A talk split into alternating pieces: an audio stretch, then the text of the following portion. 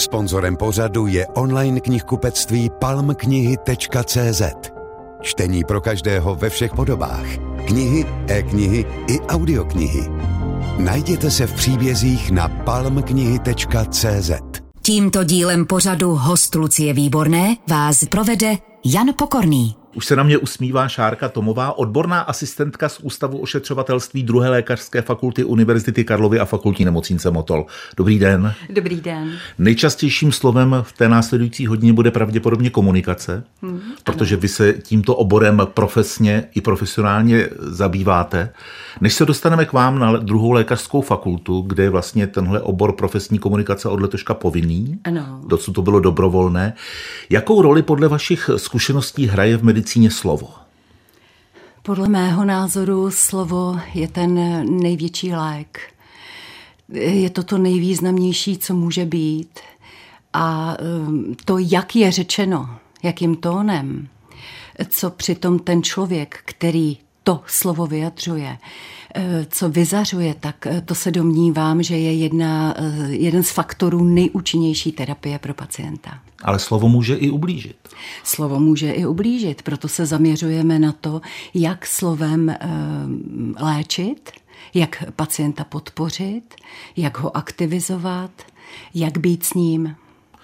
Ono je dobré asi mluvit o té komunikaci i s pacienty nebo o pacientech, protože dá se říct, že za ty poslední tři roky to máte covid, válka na Ukrajině, energetická krize, eh, konflikt v Gaze.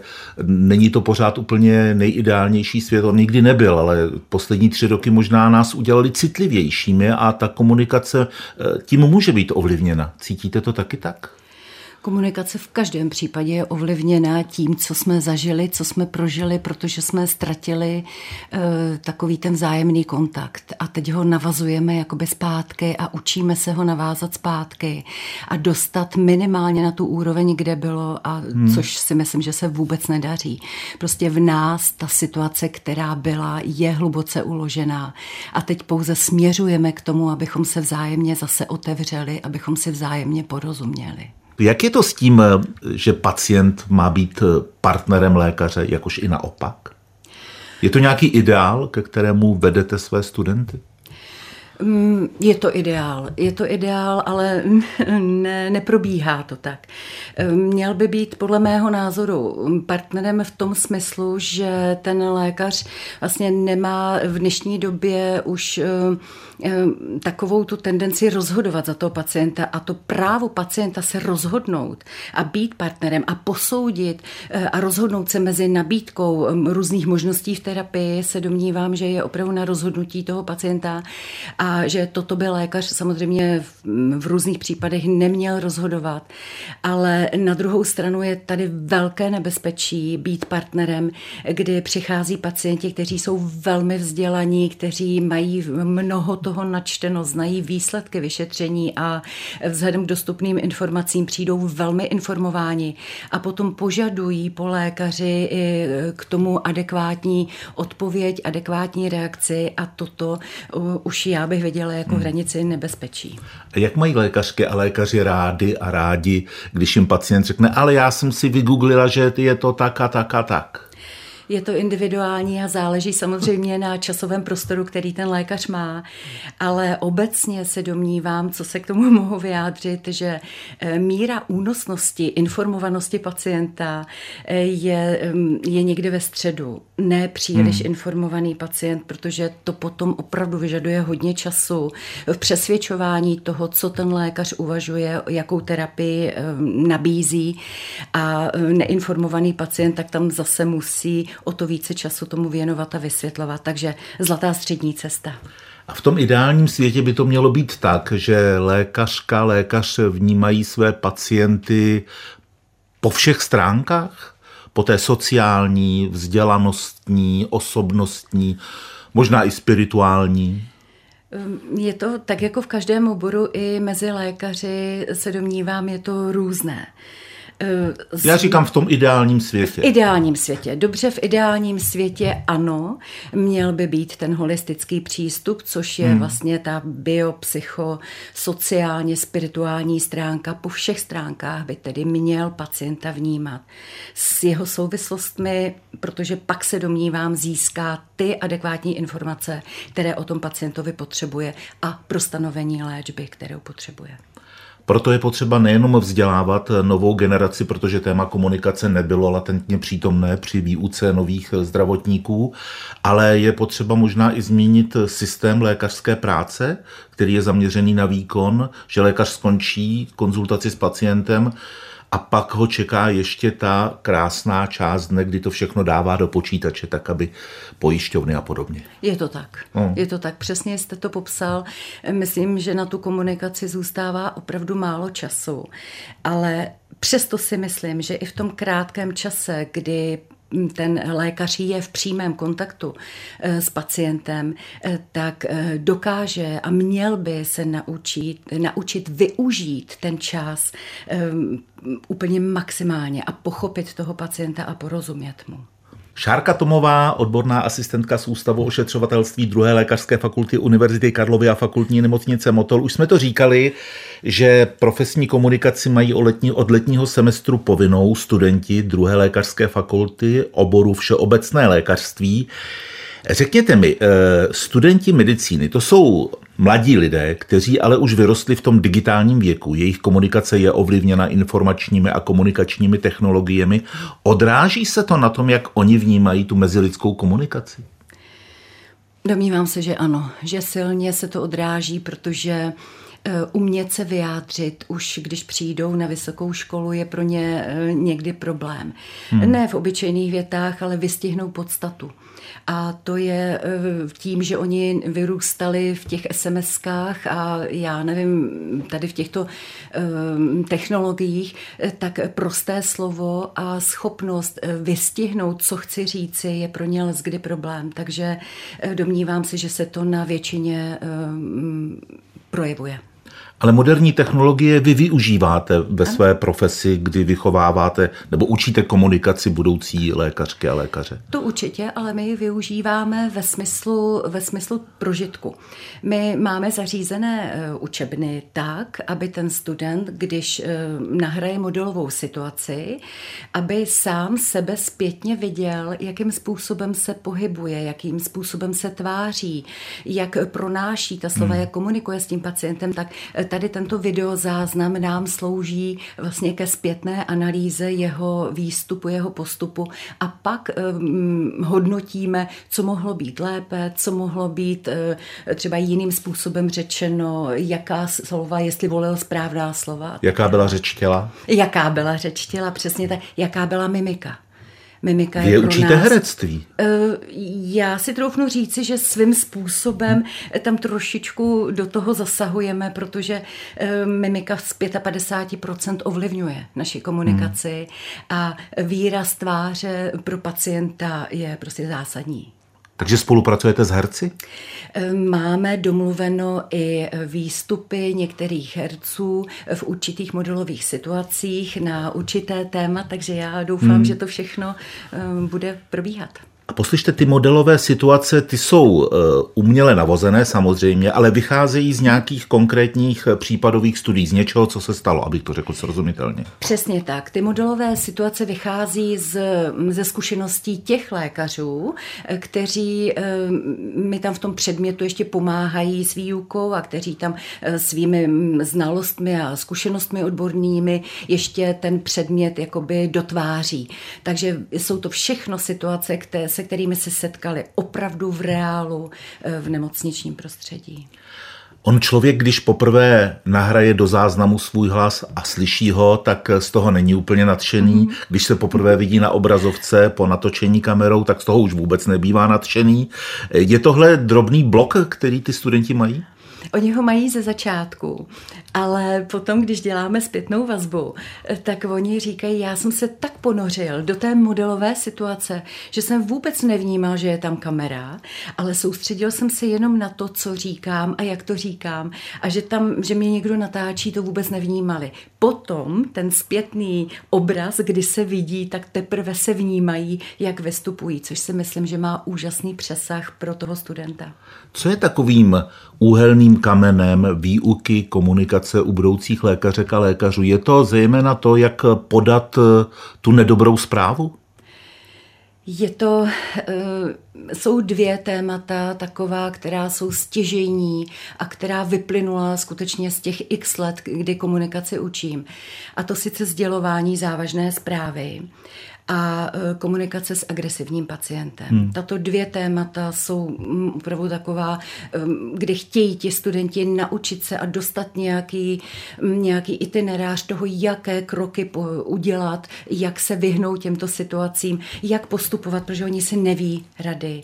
Takže na to klademe velký důraz. Při té komunikaci s agresivním pacientem se určitě dá udělat e, nějaký model, nějaký mustr, když to tak řeknu. Ale přece jenom každý ten člověk je jiný, nejenom ten pacient, ale i ten lékař. Někdo je introvert, někdo je extrovert, někdo je silný, někdo je sporý a třeba má větší strach. Jak v tom najít tu střední cestu, tak aby to bylo srozumitelné a uchopitelné pro všechny? Eh, komunikace s agresivním pacientem je jedno z nejobtížnějších témat hmm. právě pro to, co říkáte. Eh, takže my se snažíme jim, těm studentům předat kroky eh, pro komunikaci verbální, jak postupovat při komunikaci verbální, nějaké takové ty základní zásady. A když nám zbyde čas, jakože ten čas nám zbyde, tak i pro mm, komunikaci takovou tu už ohrožující život. A tam já mám domluvené právě herce, kteří toto velmi dobře zvládají a kteří prověří toho studenta, protože studenti o tom vůbec neví.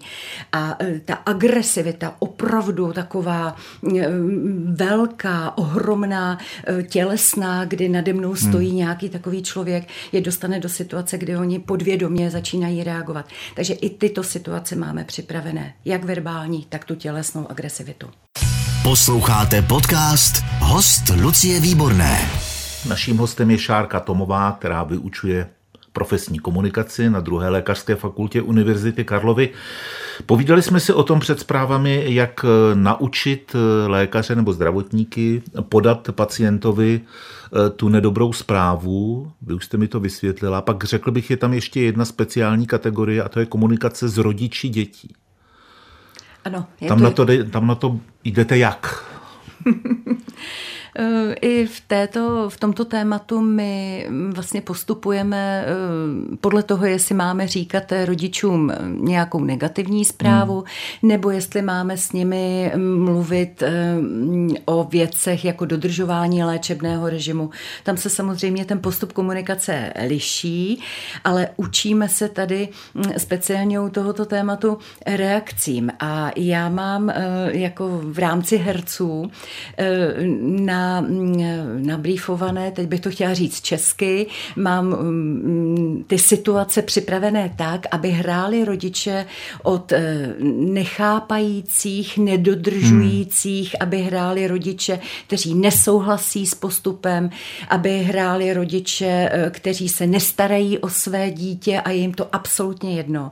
Takže ta modifikace eh, těch reakcí rodičů je tady strašlivě široká a tady my se opravdu dokážeme i i neverbálně vydovádět na tom. Jo? A učím, snažíme se připravit opravdu na co největší arzenál reakcí rodičů. Pak ten medic vystuduje, přijde do praxe. Je to hodně jiné, protože ví, že už to není herec, že už je to opravdu maminka a tatínek a oni musí říct, že jejich dítě má, já nevím, poruchu autistického spektra? Jestli mohu hodnotit podle zpětné vazby, kterou hmm. mám od studentů, kteří už jsou hotovými lékaři a jsou v praxi, Eh, tak ti, kteří prošli tímto výcvikem nebo tímto kurzem nebo tímto předmětem, eh, tak říkají, že si vzpomněli vždycky na ty kroky a na ty možnosti, jak reagovat, eh, které jsme probírali, že měli možnost si to prožít.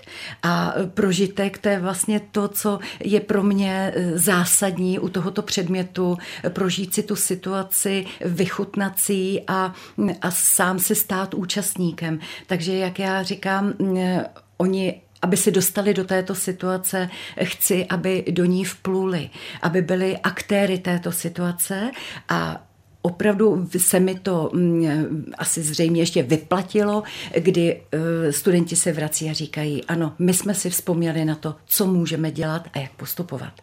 Rozumím, že učíte komunikaci budoucí lékařky a lékaře. Ale co ti lékaři, kteří už mají medicínu dávno za sebou, jsou to slovutní docentní profesoři, významní chirurgové, ale třeba i z drsností, která jistým způsobem které profesi patří. Ti se ještě taky dokážou naučit komunikovat tak, jak byste chtěla, aby se komunikovalo? Um tam jsem nedostala příležitost je, je mm, naučit eh, komunikovat. Hmm. A obávám se, že samozřejmě ty jejich zkušenosti, které by k tomu přistupovaly, tam by trošičku ta metodika byla jiná. Nicméně se domnívám, že um, ten prostor vždycky je, pokud člověk chce. Mě vytanula na mysli taková otázka, trochu jsem vnitřně kolem ní kroužil. A když řeknu sousloví milosrdná lež, co se vám vybaví? Hm. Milosrdná lež. Co když jsem z mého pacient? pohledu. No, z, z, vašeho, pohledu, z vašeho pohledu. Z mého pohledu. Uh, lež tak, aby neublížila. Vnímám toho pacienta a nechci mu ublížit. Nechci, hmm. nechci aby trpěl dál. Jednoduše řečeno. Setkávají se lékařky a lékaři taky s pacienty, kteří jim na rovinu řeknou, že nechtějí slyšet pravdu? Ano, pokud eh, probíráme to naše téma sdělování eh, závažných zpráv, eh, tak právě při té mm, kooperaci s paní doktorkou, která, se kterou tam jsem v předmětu, tak ona říká, že jsou tři typy pacientů a to je součástí i celého protokolu sdělování závažných zpráv. Jsou tři typy pacientů. Pacient, který chce vědět všechno, pacient, který chce jenom rámcově vědět informace a pacient, který nechce nic víc Se dozvědět, nechce žádné informace a chce prostě jenom dál fungovat. Takže jsou hmm. tři typy těchto pacientů. A když je to ten typ eh, pacienta, který položí na tvrdo tu otázku, řekněte mi, kolik času mi ještě zbývá. Hmm. Co má ten lékař udělat? Ten lékař eh, především eh, nemůže vůbec v žádném případě odpovědět žádným, eh, žádnou, žádným datem, hmm. počtem dnů, počtem měsíců, to si nemůže dovolit vůbec nikdo.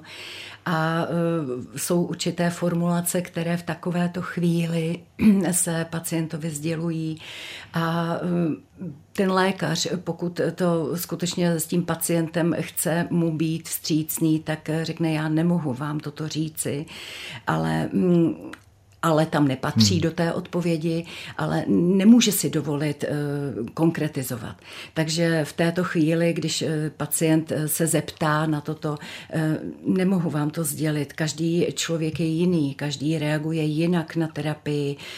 Nemůžu bohužel vám tady hmm. specifikovat časově, jak dlouho budete žít. Je součástí výuky mediček a mediků i to, aby si takzvaně nenosili práci domů? Víte, co myslím? Aby eh, ty příběhy, které jsou kdy velmi pohnuté, které oni zažívají v práci a jsou do značné míry empatičtí, tak eh, aby je dokázali nechat potom za dveřmi té nemocnice nebo toho zdravotnického zařízení. Během výuky, to je zajímavé téma, protože během výuky, kdy my máme velmi malý časový prostor na komunikaci, tak se na toto nezaměřujeme. Hmm. A zase ale pracujeme se specifickou skupinou studentů, kteří jsou nadšení, kteří eh, jakékoliv příběhy z praxe velmi vnímají a přemýšlí o nich, takže my je nemůžeme nebo neumíme a nechceme v této chvíli tu jejich motivaci zastavit a naučit je nebo neberte si to domů. Samozřejmě, že jim vždycky říkáme, že v rámci zachování jejich duševního zdraví je základní nějakou podmínkou to, aby si, aby si to nenosili domů, ale to všechno, až oni poznají i tu klinickou praxi, až postupují v tom ročníku stále nahoru a jsou na konci té výuky, tak teprve jim toto můžeme říci, chraňte sami sebe, nenoste si domů svou práci, jinak vyhoříte. Šárka Tomová, jak už jsme říkali, je kromě jiného ombudsmanka druhé lékařské fakulty Univerzity Karlovy. Eh, jak pomáhají ombudsmanky a ombudsmani v tomhletom oboru nebo v komunikaci mezi tím zdravotnickým zařízením a pacientem? Je to hlavní náplň jejich práce? Mezi zdravotnickým zařízením a pacientem by na to mohla odpovědět ombudsmanka Motola. Hmm. Já jsem ombudsmankou pro naše studenty a na fakultě máme ombudsmana ještě pro zaměstnance, takže my se striktně držíme eh, takové těch svých kompetencí, které máme. Ale pokud bych mohla převést vaši otázku na eh, komunikaci, kterou uplatňuji já v rámci teda studentů, eh, tak může přispět mm, ve velké míře v tom, že se snažím eh, ne dorozumět se s tím studentem, ale porozumět mu. Zjistit a ptát se a klást takové otázky, abych já zjistila e, danou situaci, e, okolnosti, kdy k tomu vzniklo, e, nebo kdy k tomu došlo, e, stav, který ten člověk prožívá a umět se dotázat na m, mm, takovýto stav si myslím, že je velké umění, umět klást otázky. To máte pravdu, ale v téhle souvislosti, protože na téma komunikace uh-huh. jsou popsány eh, tuny papíru, uh-huh. to eh, samozřejmě, uh-huh. ale ta komunikace souvisí, a zejména komunikace v takových citlivých profesích, jako je určitě zdravotnictví, uh-huh. souvisí s takovými vlastnostmi nebo schopnostmi, jako je empatie, jako je pokora. A to tam učíte jak? Máme na to krásná cvičení a právě tuto oblast, eh, oblast eh, empatických cvičení, oblast nějaké sebereflexe, eh, to mám úplně nejraději. A učíme to tak, aby ten student sám sebe pochopil, aby sám sebe se viděl, aby získal mm, obraz o tom, jak je vnímán druhým, co on vyzařuje, jak ho vnímá druhá strana a teprve na základě této oblasti empatie, eh, toho porozumění, pak jdeme dál a při, přibíráme další témata. Chtěla byste, abych jako pacient po čase, eh, až vaši studenti půjdou do praxe, poznal, že zrovna tenhle pan doktor, tahle paní doktorka prošla rukama Šárky Tomové? Byla bych eh, nesmírně vděčná. Bylo by to asi to nej, ten nejkrásnější dárek. Takhle nerad chodím k doktorům, ale těším se na to. Šárka Tomová byla naším hostem. Děkuji za pozvání. Mějte se hezky, nashledanou. Všechny rozhovory z hosty Lucie Výborné můžete slyšet na webu radiožurnál.cz v aplikaci Můj rozhlas i v dalších podcastových aplikacích nebo na YouTube kanálu Radiožurnálu.